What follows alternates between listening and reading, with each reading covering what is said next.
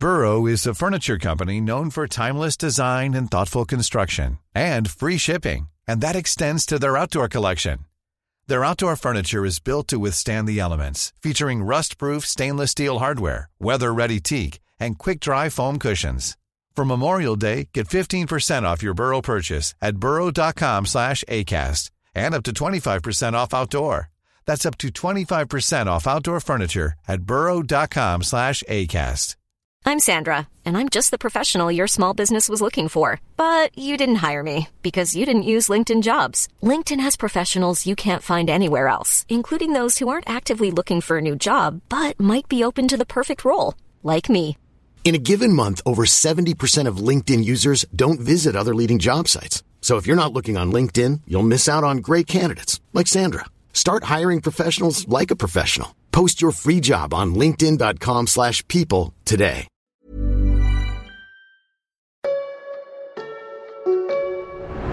You've heard us say it before. The 2020 presidential election was met with record voter turnout. Several states across the country made it easier for Americans to cast their vote amid the deadly coronavirus pandemic. The entire system of elections in the United States is, for the most part, set around the whole construct of having all the foxes guard the henhouse. Because if all the foxes are guarding the henhouse, then they're not going to let some other fox go grab those eggs. And so understand there's a context to elections that in most cases, in most places, works very well because you've got strong partisans from both sides or multiple sides. Welcome to Dead Men Don't Vote.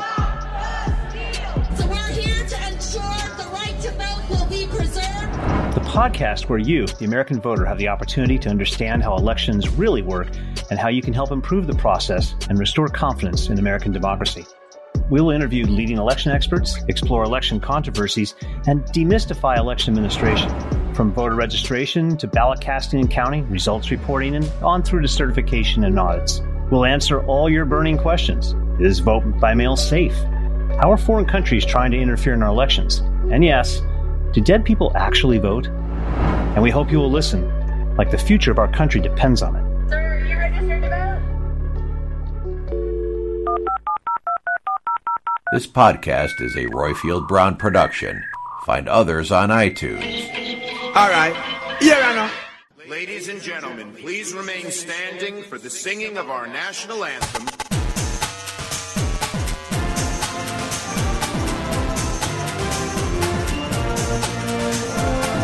Brexit means Brexit. My administration has accomplished more than almost any administration in the history of our country.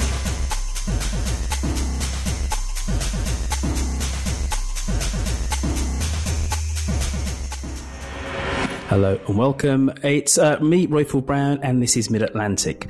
Today we're doing one of our specials. We don't have our normal panel where we look at US and UK politics uh, in depth. We're looking at the crisis that uh, is gripped um, not only Europe but the world. It's the invasion of Ukraine. During Ukraine's 30 years of independence since the Soviet Union's collapse, it has had to contend with neighboring Russia's tightening grip and expanding power on the country's geopolitical future. Instead of following the current Russian invasion and the heroic defense of Ukraine by its people, today I want to look at Ukrainian politics from 1991 to 2022 with Greg Satell, who lived in Kiev and has witnessed the Orange Revolution and the growing sense of Ukrainian national identity. Greg, hello, how are you today?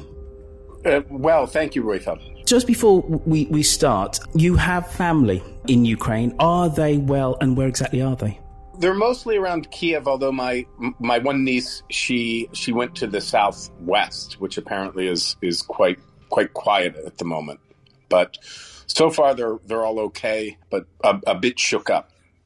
Understandably so. Uh, let us begin. Uh, the story starts uh, with independence in 1991 after the failed coup attempt in Moscow. Uh, the Supreme Soviet under Leonid Kravchuk declare independence in Kiev.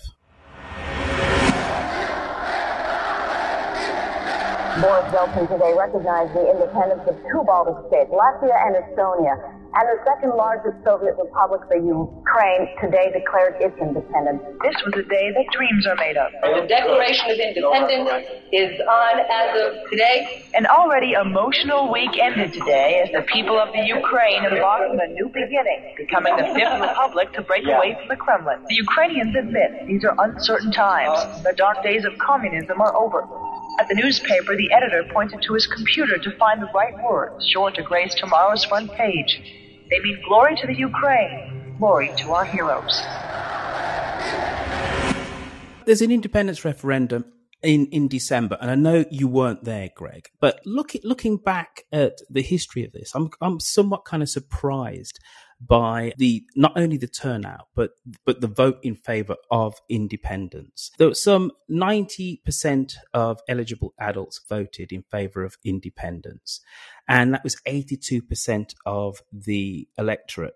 We're always led to believe that there is this big divide between Ukrainian speaking Ukrainians and Russian speaking Ukrainians. I know you weren't there at the time, but do you have any sense as to reason why there was this massive vote for independence from the Soviet Union. Was this just a case of people voting against communism, or was this people voting ostensibly for um, a democratic Ukrainian state? Yeah, it's a good question. I don't really know. I do know that in the West, there had long been a, a nationalist movement for Ukraine. And even in the East, the divide was more an urban rural type of thing where Ukrainian is something that was spoken in in outside the cities and in the home where Russian was more used for business. Of course, in the extreme east and the extreme west, there were people in the east who really didn't speak Ukrainian and people in the West who really didn't speak Russian, or at least very much preferred not to. But most of the country was fully bilingual.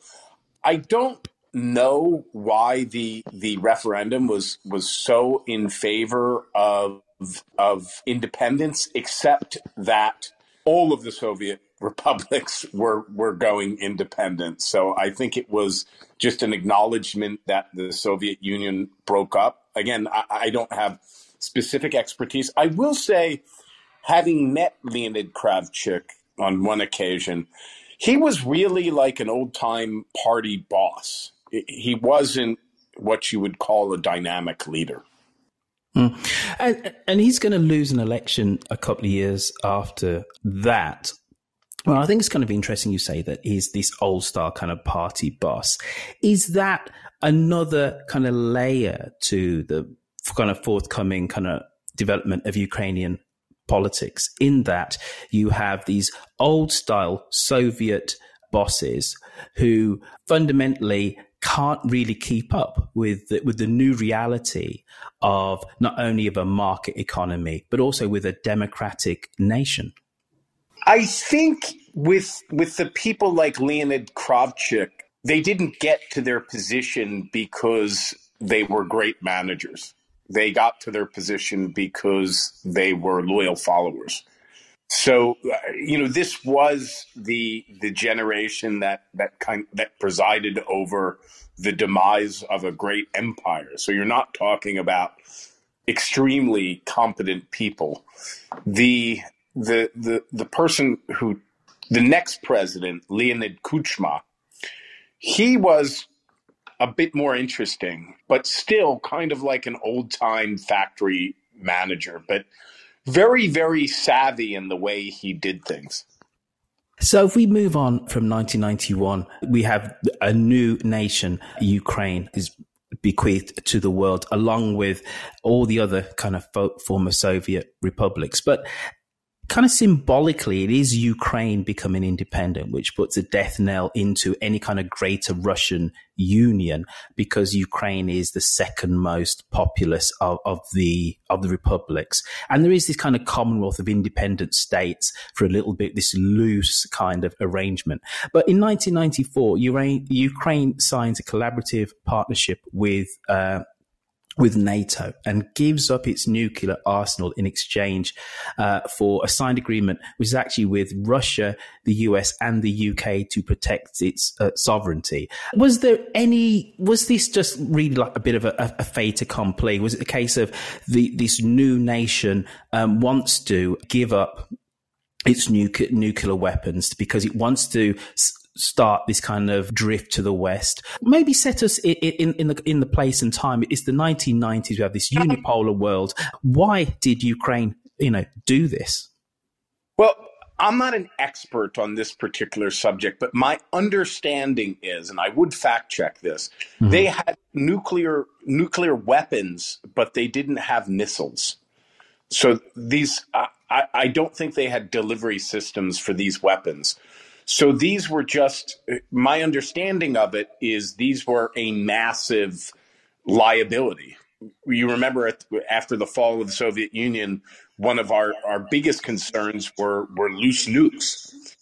So I think Ukraine saw these more of as a intense security burden than a, a real asset. I, I'm not sure that they they have the the vehicles to actually attack anybody with these with with these weapons. And I I do think it's important to point out that the Budapest memorandum was not a collective defense treaty. We didn't make Ukraine effectively a NATO ally. We didn't agree to defend them if they were attacked. We agreed to respect and support its sovereign borders, which we have done, of course. And, and, of course, what, what I've kind of failed to say with my question is the fall of the Soviet Union. There are nuclear weapons all over former Soviet territory, or at least specifically in the Russian Federation, Kazakhstan, and Ukraine, which is the reason why an independent Ukraine finds itself with this kind of uh, nuclear hardware on its territory. Let's go to to 2000. So it's just before you actually um, arrive um, in Ukraine. Why don't you tell us about what you were doing at that time and the reasons why you decided then to move to Ukraine, Greg? Oh, I was running media businesses in Poland and a Swiss publisher was having some problems with their Ukrainian operations. So they sent me there to clean it up short, succinct answer. September 2000, prominent Ukrainian journalist goes missing. And it's kind of alleged that the Kuchma administration have bumped him off and his beheaded body is found some two months later in a forest just outside of Kiev. And there are recordings uh, that surface show that Kuchma and his subordinates do actually order his killing. So it gives us a real sense of the level of suppression of free speech and uh, and corruption which which is going on in, in Ukraine at that time. Gongadze was was a really big deal, and this intersects with my story a bit. So what had happened I don't think Kuchma ordered him killed, but someone in his regime did.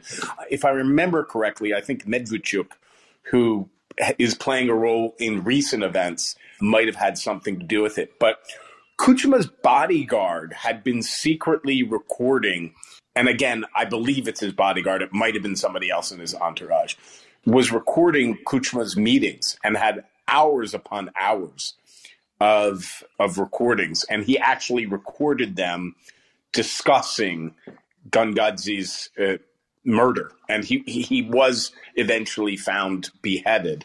So he was killed, but I believe this was around the time that Jed Sunden, who uh, who founded KP Media in Kiev in uh, Kiev Post, uh, he was eventually my business partner, and and we were close friends, and we ran that business together for, for five years. When he was reporting on on Gongadze, or when Kiev Post was reporting on Gongadze, when Jed had returned to the uh, had had he he was outside of Ukraine when he flew back. He was stopped at the airport and declared persona non grata and and denied entry into the country. And as it happened, Madeleine Albright was supposed to visit Ukraine that very week. And just by chance, Jed knew somebody on her staff and and and got to her and and made a phone call. And Madeleine Albright said, Well, we obviously can't come to the country if you're denying American journalists entry. So they had to let Jed in, or would have been a, a huge international incident. But the upshot of it was after that, we were considered politically untouchable. And I think there was an impression that we had connections that we really didn't. But that's what helped us to do a lot of the things to establish independent journalism in, in Ukraine that we can see serious evidence of of today. Uh, thank you for the in-depth an- analysis of the kind of the ramifications of Gongadze's death, Greg. Also, just give a, a wider context. Putin is now elected president of Russia, and at first, we, we know he's an, an apparatchik uh, of the old school in terms of his kind of view view of the world. But we're in this kind of still in this weird period in, in terms of the fall of the Soviet Union. The West still has pretty good relations uh, with Russia, and I think that's kind kind of Im- Im- important to note. Was there any sense with the passing of Yeltsin and then Putin becoming the president of, of Russia. Was there any kind of sense that the temperature or the mood music between uh, Moscow and Kiev had changed at all, do you think? I think it's important to remember that the ruble crisis was in 1998. And that was incredibly traumatic for both countries. And we, as uh, America and the West, we were trying to stabilize them. So, you know, we were worried about contagion. So we were trying to help them. So, so around that time, and this is a big part of, of why Putin rose to power, because he was seen as more stable. He was much, he was everything that Yeltsin was not. He was very sober. He, he wasn't drunk. He was, he kept himself in shape. He seemed quite modest. At the same time, Kuchma had been in power, I believe, for for four. I believe Kuchma was from uh, '94. Yeah, so so he had been reelected in 1999. And he was a pretty savvy operator by this point. And he was very, very good at playing the Russians and the West sort of off each other he was very savvy about making everybody happy and sort of going his own way. Where at the time Putin was still uh, mostly a political neophyte. Well, it's interesting you say that about trying to make everyone happy because he does uh, nominate Yushchenko to be his prime minister in 99 and Yushchenko is pro-Western. And as, we've established that Kuchma is somewhat of, of the old school. But that was obviously really key to him winning that second election. The fact that his prime minister is going to be somebody who is much more Western leaning. I, wouldn't say that. I don't think Yushchenko was excessively Western. I think to understand Kuchma and also Putin, I think you need to understand this concept of Khazayan, which is almost like a, a feudal lord who's the protector of his domain. He might abuse whatever in his domain, but he is still the protector of it. And I think Kuchma was very much a Khazayan. And he wanted Ukraine to move forward, just not too much. Now, Yushchenko, under Kuchma, and I think it's important to also remember all of that sort of ca- cast of characters, whether it was Yulia Tymoshenko, the ones that became the reformers in the Orange Revolution in 2004, Tymoshenko had reformed the, the, the gas market. And Yushchenko, before he was prime minister, he was the head of the central bank. So I wouldn't think, I don't think it, it, it'd be fair to classify Yushchenko as somebody who was excessively pro Western or anything like that, but he was very much a technocrat and the reformer. So, in the wake of the ruble crisis, Yushchenko is seen as somebody who had sec- successfully tamed and stabilized the hryvnia and the, the Ukrainian financial system. And that's why uh, he was seen as a politically apt choice for prime minister. Okay, so we, we need to move to 2004. We have an election of which the result is going to be contested.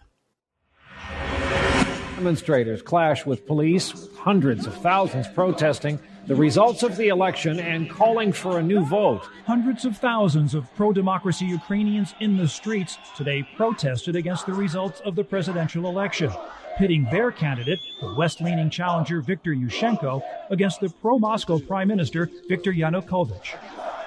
They claim Yanukovych's victory was rigged with reports of ballot stuffing and voter intimidation. The country's election commission ignored reports of fraud, declaring Kremlin backed Viktor Yanukovych the winner.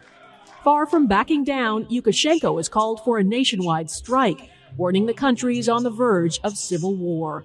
If they shoot us, if they send tanks, no matter what, there's nothing that can overpower the will of the people give us a sense of that election campaign. You're now ensconced uh, in, in, in your new position in, in Kiev. What is a Ukrainian presidential election even like, Greg? I think you have to start back in the spring, I think it was, because at first, my, and I should mention that a friend of mine helped organize the protests, the Serbian. So the there was a direct lineage from the fall, the overthrow of Slobodan Milosevic. The activists there then went and trained the activists in the Rose Revolution in Georgia, which was in 2003, and then the activists in Ukraine in 2004. So there was already this atmosphere. Milosevic had been overthrown in 2000. Then Georgia just the year before, and you and that was incredibly inspiring to Ukrainians. So during the spring, there were whispers. It was there was something going on. You couldn't really put your finger on it, and I also think I wouldn't classify Yanukovych as pro Moscow. I mean, he was, but I, I wouldn't say that was the salient aspect of his persona. Yanukovych was a thug who was, I believe, twice convicted of violent crimes. And he looked thuggish and he spoke thuggishly. He was almost a caricature of what a thug looks like. And at the time, it was Ukraine was really run by clans, where Kuchma was from Dnipropetrovsk. Yanukovych was from Donetsk, and he was backed by Rinat Akhmetov, the richest man in in Ukraine, uh, still, I believe. So you have this incredible matchup where you have Yushchenko, the clean, intelligent looking technocrat who was almost completely lacking in charisma, and this thuggish criminal Yanukovych. It was almost cartoonish the con- the contrast. The problem, of course, is that Yanuk- uh, Yushchenko. It was really hard to be passionate about him. He was a very, very boring speaker. He even looked. He was a good-looking guy, but he just he looked boring. Then the Russians poisoned him and not only almost killed him, but disfigured his face. And this is the moment which Yushchenko became incredibly passionate and charismatic, ironically. So what was supposed to send him end his his his political career actually energized his campaign But even then, through the summer, it didn't really seem possible. And then I, I actually write about this in my last book, Cascades.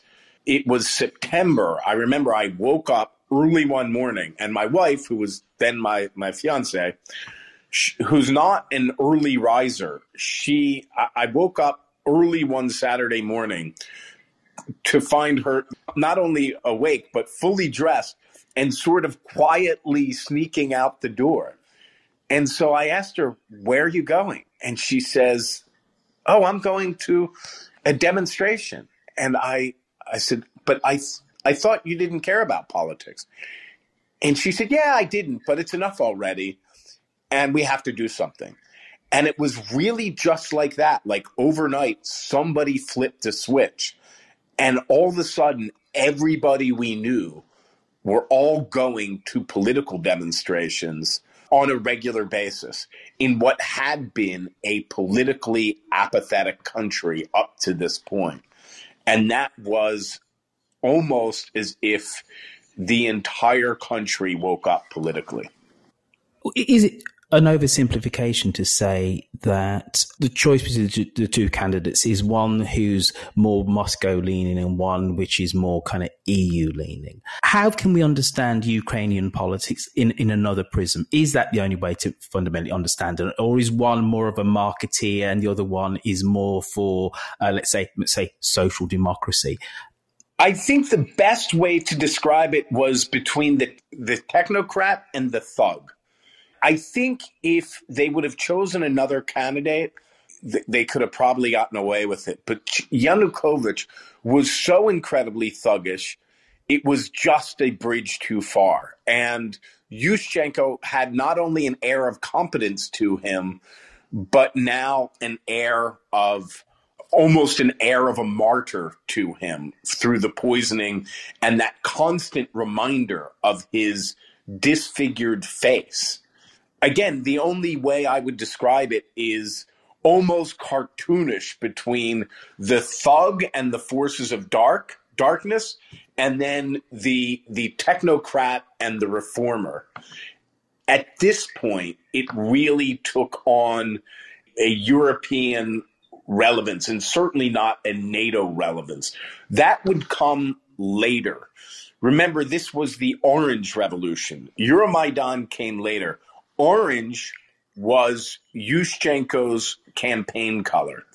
I would later learn that through my research into movements, that was one of the real weaknesses of that particular movement because it really was associated with Yushchenko and his presidential campaign. So once he was in office, that enabled everybody to go home. And once he started to run into trouble as a president, the movement was pretty much finished. But we still have a little way to go before, don't we, before he actually gets into office? Because sorry to jump a, jump ahead, we call that foreshadowing, Rousseau. Ah, thank thank you, thank you, Gregory, thank you. So the results are going to come in, and it's very obvious there has been fraud because Kuchma's uh, preferred choice, Yanukovych, is uh, is declared the winner However, that's really what ignites then, isn't it? The, the orange re- revolution, the orange movement, because they say, no, there's no way that this guy, guy has won. And then there is going to be a whole period of uh, instability throughout the country. And then there is going to be a, new election uh, of which Yushchenko is then declared the winner. There's a bit more to it than that. So, so remember, there had been, uh, regular demonstrations. So on the eve of the election, everybody was ready at, on the on the Maidan, and things were already being set up. It's in important. Uh, so, sorry, Greg. When you say things were already being set up for the fact that this was the, that they were going to declare the loser to be the victor, is that you're saying that people knew what was going to happen? It's it's really important to remember all of this came out of the Serbian movement in 2000. And a, a, good friend of mine helped lead that particular movement. And they had learned first from the first from the failed protests against uh, the war in Bosnia in 92 and then a an election, uh, a very similar falsified local election in 1996, which Milosevic had failed to recognize. So in 2000, the plan was all along when they formed this revolutionary movement in 1998 in, in Serbia, they said, look, we know we can mobilize people and get them to the polls. And we know if we get them to the polls, we are we can win the election. And we know if we win the election, Milosevic will try and steal it. So that's what we'll plan for. And that's pretty much exactly what happened. They they weren't planning on winning the election. They were planning on Milosevic stealing the election. And their entire movement was geared towards that. So now you have the same guys who led that movement advising Pora, which was the youth movement in Ukraine. They would have been very, very attuned to the fact that there's a big possibility that that the regime will try and steal this election. So that's they were very much planning for that. Actually, I've never discussed this with my friend, but it's um, knowing him as I do uh, and having uh, having watched events, they were very very much prepared for that night and and they already had everything planned and, and in place for not only the protests on the Maidan but the tent city on Khreshchatyk was set up in a very organized and defended way that on the main street in Kiev in Kiev that that leads to the Independence Square or the Maidan. Okay, so we go into 2005 and I uh, read an article of yours from Forbes and you describe the 2005 to 2010 period and you say that democracy splutters. So you have, you know, the heady days of the Orange Revolution.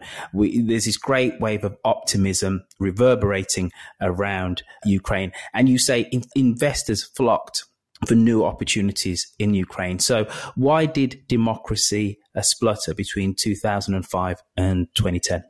Yeah, this is really interesting, and I would I would later learn researching my book Cascades that this is so incredibly common. Eh, there's even a name for it. It's called the failure to survive victory. And that's very much what it was. Everybody felt that we had done our job and now it's time to go home. And Yushchenko was a bit slow and he wasn't a strong enough leader and he didn't quickly put in reforms. And it just kind of got stuck in a morass. Nobody had ever done it before. Nobody knew what it was like to reform a government. We just thought that if we elected the right guy, everything should be okay. But at the same time, it's important to remember the context of what had gone on in Eastern Europe in the preceding, let's say, 10 years, where you had the Visegrad countries, Czechoslovakia, Hungary, which had this incredible economic renaissance which had then in some ways spread, certainly spread to the Baltics and to a lesser extent, Bulgaria and Romania. And so if you're a European investor, it seems like the next domino to fall would be Ukraine. So from our point of view in as a, a, business that you know very much wanted to do deals with Western European uh, companies. From our point of view, before 2004, we were like a, you know, it, Ukraine in economically was almost like a leper colony, meaning that the media companies, the, the Western companies, would sort of come in once a year and take a look around and say, maybe it's interesting, maybe we'll, you know, we'll, we'll come back next year and maybe someday after 2004, where you had this incredible democracy movement, all of a sudden we were the bells of the ball. Everybody wanted to talk to us. So there was this this sort of feeling of prosperity, but at the same time, this kind of feeling that that Yushchenko, you know, wasn't wasn't a Superman and and couldn't really solve all, all of our problems. And also, I think it's it's important to to note and you've made the link before that the Orange Revolution um, is very much the uh, the sibling of the Rose Revolution in Georgia, and in 2008, what we're going to, what we're going to see is a Russian invasion of of Georgia. It, it, applies for EU membership, inquires about NATO membership. And this is most definitely the first time that we really see overt Russian military power and pressure put on one of its near neighbors. And we have, uh, they support the breakaway of Abkhazia, South Ossetia, and Russian uh, tanks nearly roll all the way to Tbilisi. How did uh, Ukrainians kind of feel about that specifically, considering that it, as I said, it's Orange Revolution, somewhat mirrored the Rose Revolution, and then we've seen, you know, this kind of naked power play by Putin and the Russian military in Georgia. Now, Saakashvili was very, very pro Western. I believe he studied in the United States on a Muskie scholarship. He spoke excellent, well, still speaks excellent English and was much more than a reformer. He was he was a very very strong leader, and he pushed through. He did everything Yushchenko did not. He pushed through uh, very very strong reforms very, very quickly, really stamped out corruption and made a- a- incredible reforms. So from from the Ukrainian perspective, we very much identified with Georgia and felt that Georgia had gotten some things right that we had gotten wrong.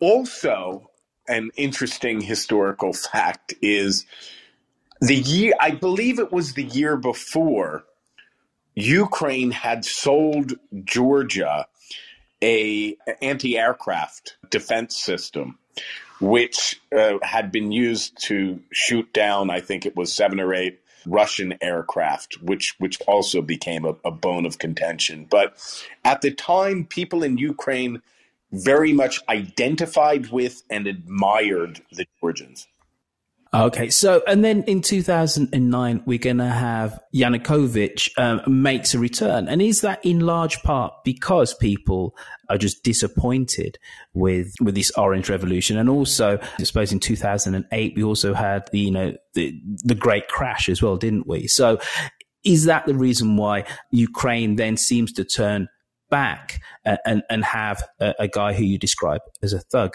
to be its next president? I would say that this the the stronger factor would be the financial collapse. It was just the Ukrainian currency, if I remember correctly, dropped about 40%. I remember how incredibly traumatic it was, almost surreal. At the same time, Paul Manafort, who we of course remembered would, would do similar things for Donald Trump, he was very savvy in how he repositioned Yanukovych as a force of stability. It was, in a lot of ways, similar to Donald Trump and Hillary Clinton. Yes, here's this guy who's a technocrat and he thinks he's so smart, and all it's brought us is trouble. Here's an alternative who might not be so fancy and talk with big words and all that, but he's a solid, stable guy.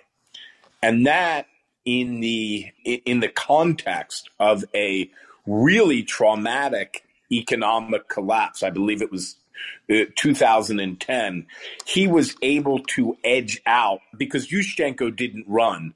He was able to edge out Yulia Tymoshenko, who was this incredibly charismatic woman who was such a, a powerful speaker. So I would I would I would say 2010 in in in Ukraine is very much the model for 2016 in America, where you have an almost comically thuggish and boorish candidate talking, you know, but but Uh, is is being positioned as some somebody who's who's a man of the people and talks simply but straightly with a a woman who is portrayed as thinking that she's better than everyone.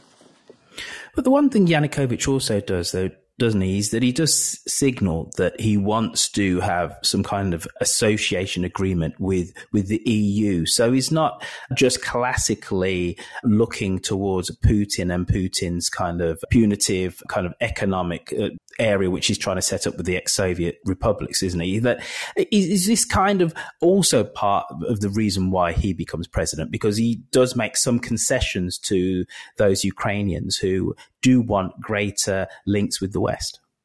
It, it's a very good point. He, he, he he was trying to pose himself as as a reasonable person where Tymoshenko was a bit hysterical. And I would also point out that she wasn't necessarily an anti-Russian candidate either.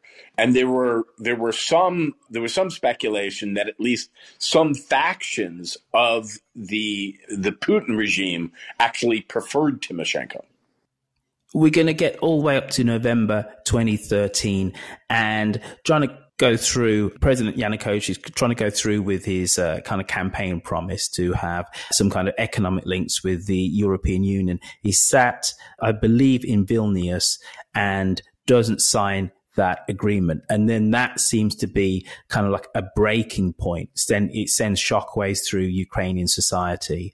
Take us through that moment, we're at then a Maidan Square. Tell us about that shockwave that sent through Ukrainian society, and then please describe the, the actions of November 2013 for us, Greg. I do think it's it's important to explain the the intervening three years where Yanukovych was such an incompetent and corrupt ruler.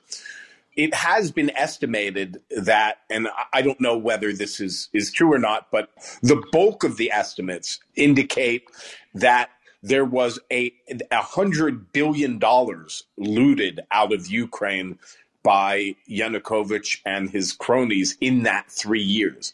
As a just just for to, to give you a, a sense of the context of that, I believe Ukraine's GDP at the time was just a little bit more. I think maybe 120 billion dollars. So they they literally stole you know, uh, uh, uh, uh the country's entire GDP. And just basic services weren't being done. I, I, mean, they they stopped cleaning the sidewalks. People were falling down and breaking their arms because the sidewalks were covered with ice. But there was just such excessive criminality, almost unbelievable, where people, if they had a certain position, their bodyguards would beat up policemen. They would basically be above the law. Their children would go to nightclubs and have their bodyguards rough up bouncers or whoever they wanted. It was just utterly lawless. And then this was the final betrayal. It was almost as if you rape our country continuously. The only thing that they were holding out hope for was this EU agreement, which which would give them some hope of being able to be a so-called normal country at some point. And even that he took away from them. And at that time, a journalist and, and sometime activist named Mustafa Nayyem who I would interview for Mustafa for for my book Cascades. He told me that it was uh, just a hundred percent spur of the moment, where he saw that Yanukovych had backed out of this EU association agreement, and he just writes in makes a Facebook post, and he said, "Come on, guys, uh, I don't want likes." Meet me at the Maidan. and we will, you know, and I, I forget the exact verbiage of it, but something to that effect, like this is enough. We need to go back to the Maidan, and he he goes down at the appointed hour, and there were thousands there, and that's what kicked off what is now known as the Euromaidan protests. The recent scenes of violence between the government and opposition forces in Ukraine look like a war zone with two armies going head to head. The visuals reflect a deepening divide that's pulling Ukraine in two different directions. One toward Russia. Мы употребим все наше влияние, чтобы в этой стране воцарились мир и спокойствие. The other toward Western Europe. We call on all sides to put an end to violence immediately. Faced with this division, President Viktor Yanukovych has chosen Russia. Hi, I'm Daniel, founder of Pretty Litter. Cats and cat owners deserve better than any old fashioned litter. That's why I teamed up with scientists and veterinarians to create Pretty Litter. Its innovative crystal formula has superior odor control and weighs up to 80% less than clay litter. Pretty Litter even monitors health by changing colors to help detect early signs of potential illness. It's the world's smartest kitty litter. Go to prettylitter.com and use code ACAST for 20% off your first order and a free cat toy. Terms and conditions apply. See site for details. Hey, Dave. Yeah, Randy. Since we founded Bombas, we've always said our socks, underwear, and t shirts are super soft. Any new ideas? Maybe sublimely soft. Or disgustingly cozy. Wait, what? I got it. Bombas. Absurdly comfortable essentials for yourself and for those facing homelessness. Because one purchased equals one donated. Wow, did we just write an ad? Yes. Bombas. Big comfort for everyone. Go to bombas.com slash ACAST and use code ACAST for 20% off your first purchase. Burrow's furniture is built for the way you live. From ensuring easy assembly and disassembly to honoring highly requested new colors for their award-winning seating, they always have their customers in mind. Their modular seating is made out of durable materials to last and grow with you. And with Burrow, you always get fast, free shipping. Get up to 60% off during Burrow's Memorial Day sale at burrow.com slash ACAST. That's burrow.com slash ACAST. burrow.com slash ACAST. One of the immediate ramifications of um, the ousting of the president, the popularizing the president, uh, who then goes off to Russia, is going to be that Russia seizes control of the Crimean Peninsula. This happens literally in, in the space of one day because there, there is a Russian military naval base at Sebastopol. And so literally Russian troops just walk out and take over the whole peninsula what America is officially calling a Russian invasion of Ukraine. Russian troops spreading out throughout the uh, strategic Crimean Peninsula. President Obama speaking with Russian President Vladimir Putin, apparently pulling no punches, although it is unclear what the White House can really do about all of this. This is a Russian invasion, the U.S. says. It has no doubt these are Russian forces and has demanded their immediate withdrawal. The Russian military must stand down, the aspirations of the Ukrainian people must be respected, and political dialogue must be allowed to continue. Putin told Obama that Russia has the right to defend its interests and people in Ukraine. Russia! We've seen it for ourselves. This column of armored personnel carriers roaming the roads here in Ukraine's Crimea, where most people are Russian while the shadowy pro-Russian forces here violently took over government facilities. It has fueled civilian unrest across eastern Ukraine. In one city, pro-Russia demonstrators rampaged through City Hall and brutally beat those who oppose them. There is a growing international chorus slamming Russia's actions. The British Prime Minister saying there is no excuse Canada withdrawing its ambassador from Moscow. But many here are hoping Russia will go further. You want the Russian army to come here? It's, it's our family. It's not Russian uh, uh, army. It's our family. They protect us. If you listen to the podcast, you listen to recording of this podcast, you'll know that uh, we're incredibly passionate about having informed voices on the show. Uh, what you can also do is uh, join the show by downloading the Clubhouse app to your smartphone. And then you'll be alerted if you go and find the Mid Atlantic Club. You'll be alerted as of when we go live with these rooms. So you can be in the audience and you can also be on the podcast. Greg, we have the annexation of Crimea. And then a few months after that, we're going to have uh, pro- provinces. The Russians are going to pay in the local thugs, gangsters to start an insurrection there.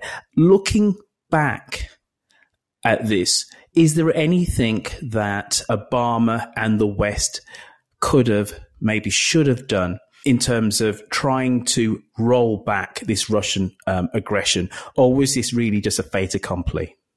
I think it was a fait accompli. Certainly, there's more that we could have done, and and certainly after Georgia, where we did basically nothing.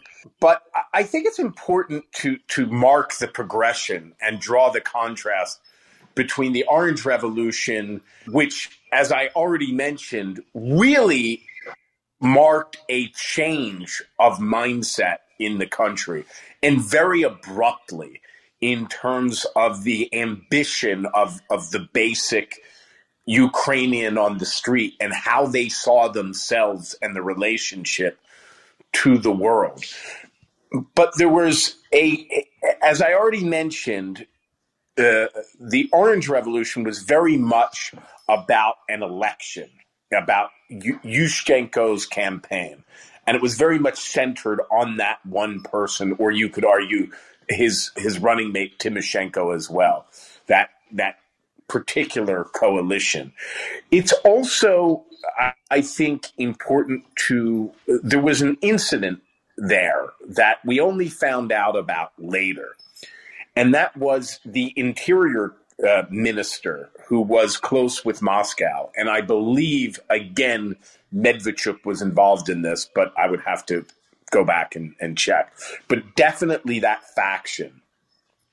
They had ordered the interior ministry tro- troops, and depending on who you believe, Russian troops I- I- as well, to go into Kiev and to shoot into the crowd and to to violently end this this movement, this Orange Revolution. And it was Kuchma who put a stop to it. First, the the head of the SBU and the army told the the interior minister, "Look, if you send troops there, they're not just going to be facing unarmed civilians; they're going to be facing the the Ukrainian army and the security service troops." So there was a, an incredible scene where this convoy of soldiers was on its way to to Kiev, and they had to stop by the side of the road until this dispute was resolved. And Yanukovych was pushing for them to be sent in.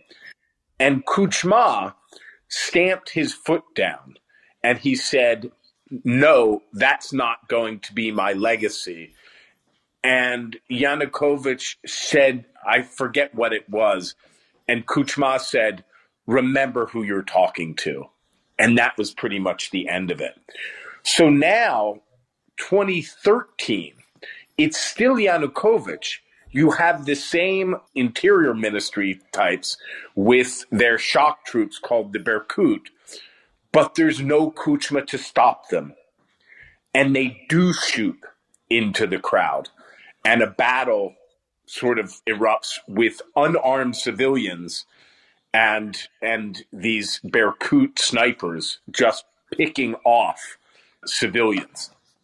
And it was so and I know I keep using this word traumatic, but you can't understand how much it wounded the soul of the nation.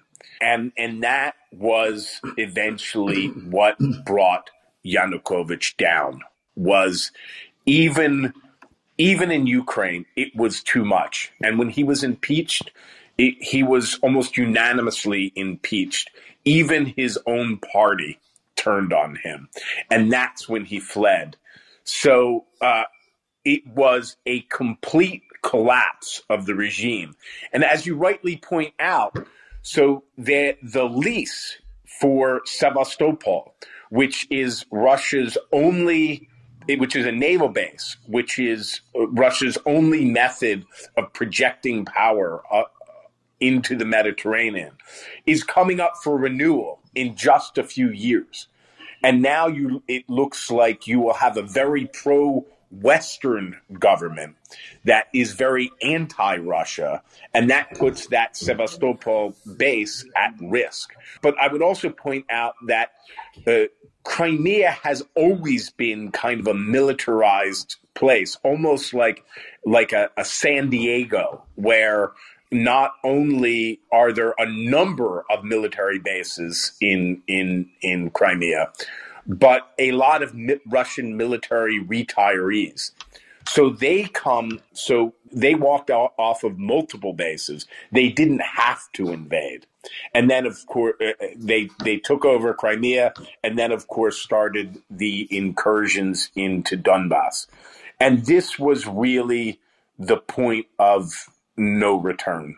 This is when the point at which Ukrainians who had always had some mixed feelings about Russia, this is the moment at which two things happened. First, the country became almost virulently anti Russia overnight.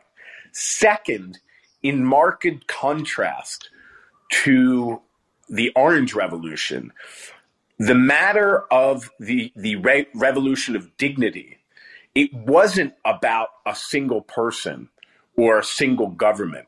It was about adopting European values. Again, the the the crux of the matter was in the name. Orange Revolution was about the orange candidate. Euromaidan was about now seeing Ukraine with a European destiny, with European values. And that was the real split. Fantastic, traumatic year. Uh, thank you for that, Greg. I think it's really important because I don't think you can understand 2022 if you don't understand 2014. It was that split in 2014. That's what, that's why they fight so hard today. Because to capitulate to Putin now would be to pretend that that split never happened and to go back to that horrible Yanukovych regime and to give up hope for being a so called normal European country forever. And I think that's incredibly important to understand with respect to events today. The other thing I, I just want to add, uh, you, you kind of wrote before I, I, throw the mic over to, to David and, and, Frank, who's joined us on stage, you, you wrote that in effect, this is a, a demographic shift that people who can even remember uh, the Soviet Union, they're dying every day, and and who is created every day are new people who have no recollection of this Russian-dominated kind of Soviet uh, kind kind of entity. Is that the best way to to describe the the change in demographics in in Ukraine. Because if, if we read the media reports, it's very binary. It says there are Russian speakers and they're pro Russia. There are Ukrainian speakers who are pro Western full stop. Are there Russian speaking Ukrainians who are as pro Ukrainian as the Ukrainian speaking U- Ukrainians? And, and is it fundamentally one where younger Ukrainians have, uh, regardless of the language that they speak, are much more pro the, the new state, which is some 30 years old? The language thing is really a red herring. There are certainly Russian speakers who are every bit as feel every bit as Ukrainian as as as Ukrainian speakers. But uh, and and let's face it, President Zelensky is one of them, even though he does uh, speak Ukrainian as well. The vast majority of the country is bilingual and completely bilingual. So it's it's it's and and and speak both languages depending on on the context. So I really do think that the language, while it's somewhat of a factor, it it's really been overblown, and it, and and it's less and less every year. All kids are educated in Ukrainian. All official documents have been in Ukrainian for the last 30 years or so. So that's not really an issue. I think there's there's two issues. One, the demographic issue. Anybody under 40 has almost no memory of the Soviet Union and certainly no nostalgia for it. And then this issue of, but I, I think even more than that is this growing feeling that Putin will just not leave us alone. After 2004, in 2005, the feeling was Ukraine should should take a Finnish type of approach, whether both in the eastern, the western camp, and the the Russian camp, and then Putin made it clear in 2013 that that was impossible, that he would never allow that to happen. And now, over the last eight years, the country has been struggling to input reforms, build institutions, all of these very, very difficult things that very that that many countries struggle and making slow but steady progress. And I think what Putin has done has made this a sort of Manichaean type of struggle where if they don't beat Putin now, they will never have their own country. I think I think many Ukrainians feel that way.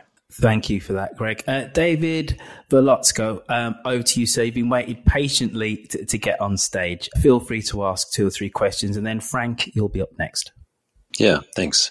I guess the first one I would ask is we've, with regard to the current situation, we've all heard Putin's repeated refrains, his justifications for getting into this. One of the main ones being the refrain about NATO's movement not one inch. Although there are reports that the Americans never formally made such a promise and the Soviets never formally demanded one, and that this is just sort of a fabrication that's been sort of accepted without being checked. And the other one, sort of the one that's I think is more of the clickbait that a lot of people raise a lot of eyebrows is denazification.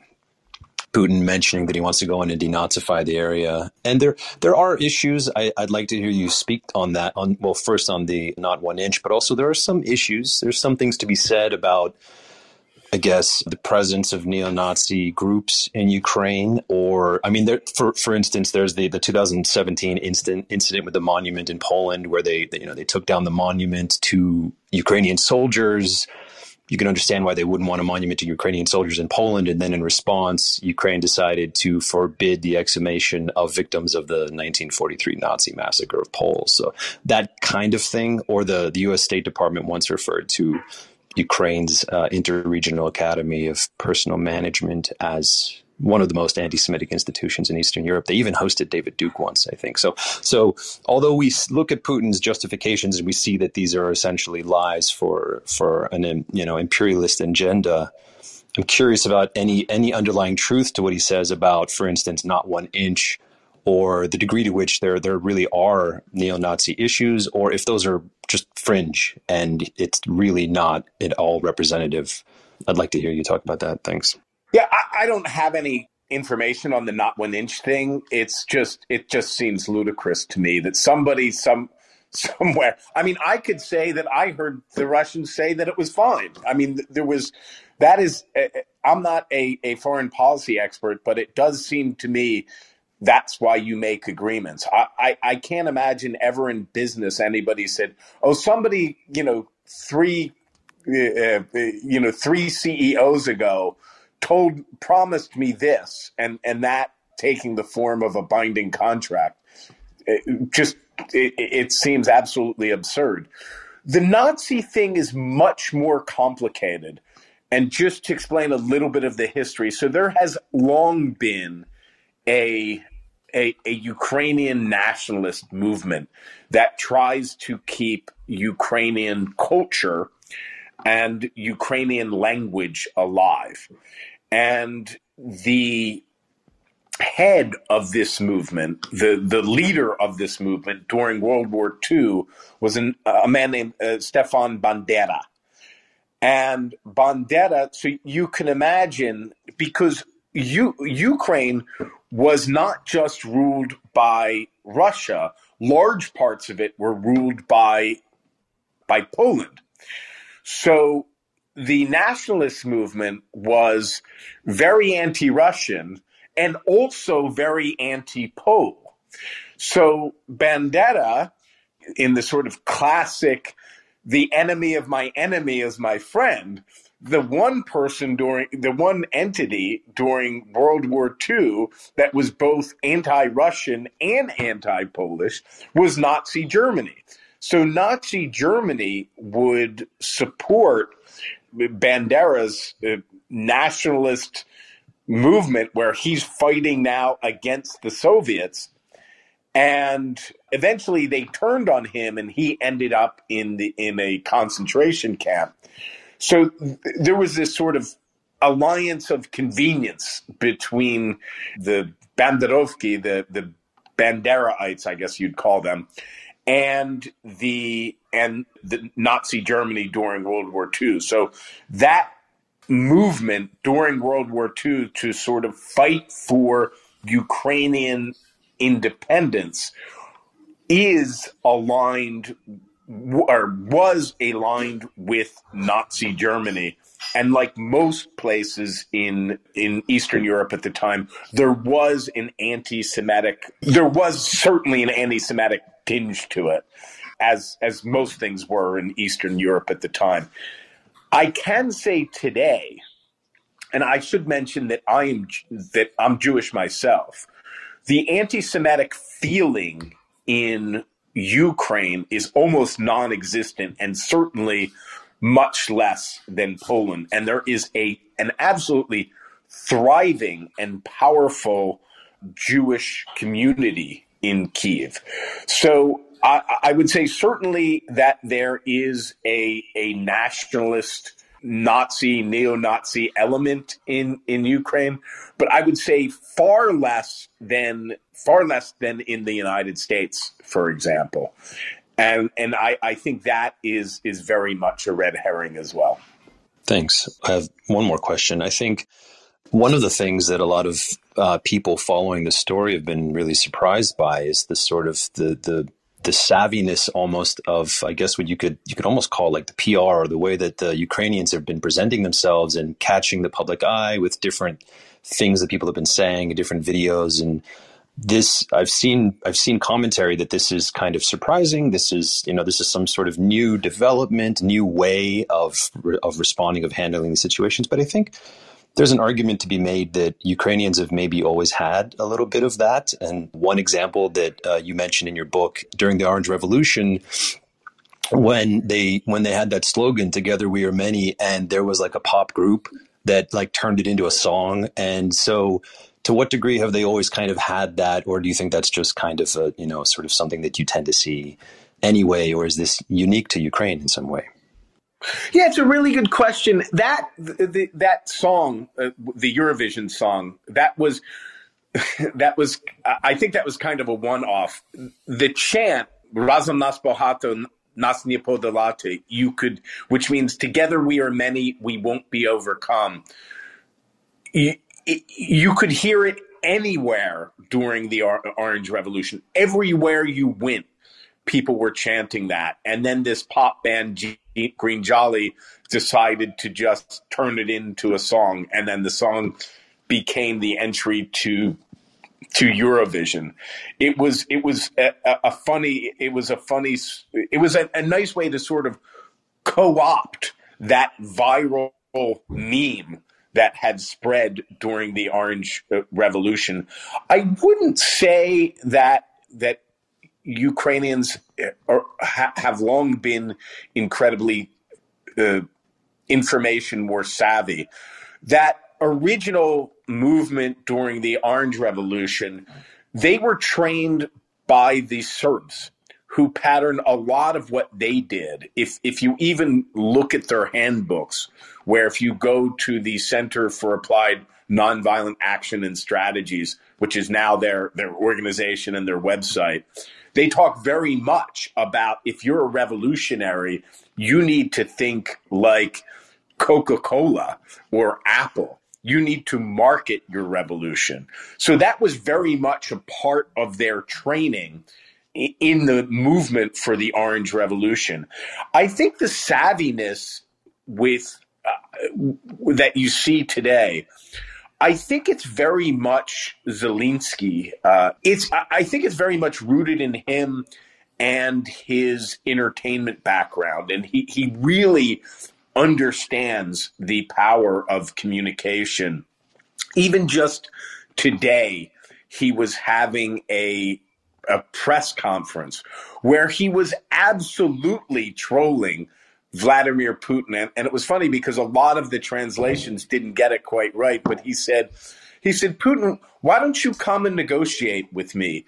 But but not 30 meters away like you did with Macron and Scholz sit next to me like a, a neighbor. You know, I don't bite. I'm a normal guy. What are you afraid of? So, very, very uh, savvy in terms of communication and symbolism. But I, I really do think that is uh, a unique talent to, to Volodymyr uh, Zelensky. Just one quick follow up. What what was the name of the website you said? The Serbian website that that said "Think like Coca Cola." Yes, so that is the Center for Applied Nonviolent Action and Strategies. The the actual website is canvasopedia.com. And those were the original activists from Serbia who then went and trained the the activists first in Georgia, the which was called the Kmara, and then in in Ukraine w- with Pora. And then after that, they created this organization, and since then have trained activists in, in over 50 countries. Uh, thank you for giving me your ears. After a week which has seen the brave people of Ukraine go onto the streets and to not only remonstrate but to defend their status as, uh, as an independent people, the invasion of Ukraine has been something which is totally unprecedented since the since the end of the Second World War in Europe. And quite simply, if we don't aid the Ukrainians in their fight for independence. It's the end of the liberal world order. It's as grave as that. And they are on the front line being uh, a people who want democracy and self determination against autocracy. So our thoughts and our prayers and our wallets, and dare I say it, our guns and our bullets should be sent to them in their brave defense of their nation. I'd like to thank Greg Satell for being with us and explaining um, the last 30 years of Ukrainian independence. And we're not just going to cross our fingers and hope that it has another 30, 30 more. And I'd like to thank you, listener, for listening and, and being a, a, a proud supporter of the Mid Atlantic podcast. If you are listening to the podcast, and I know there's some 5,000 of you download the podcast every time we do it, please download the Clubhouse app and then become part of the audience. One of the great things about Clubhouse is that intelligent people are more intelligent than me, like David Velutsko and, and frankly, SD, etc., who are on stage can actually ask questions and, and be involved in the debate. So if you listen to the podcast, download Clubhouse, find our room, Mid Atlantic, and please join it. And again, thank you, Greg Satell, for giving us such great detailed testimony on uh, the independence from 1991 to 2022 of the proud nation of Ukraine. That's been me, Roifield Brown. Uh, we'll see you all again in approximately, what, two weeks' time for another rip roaring, roaring barnstorming episode where we don't demonize our right leaning brethren, but we try and win them over the strength of our argument. Take care, look after yourselves. Bye bye.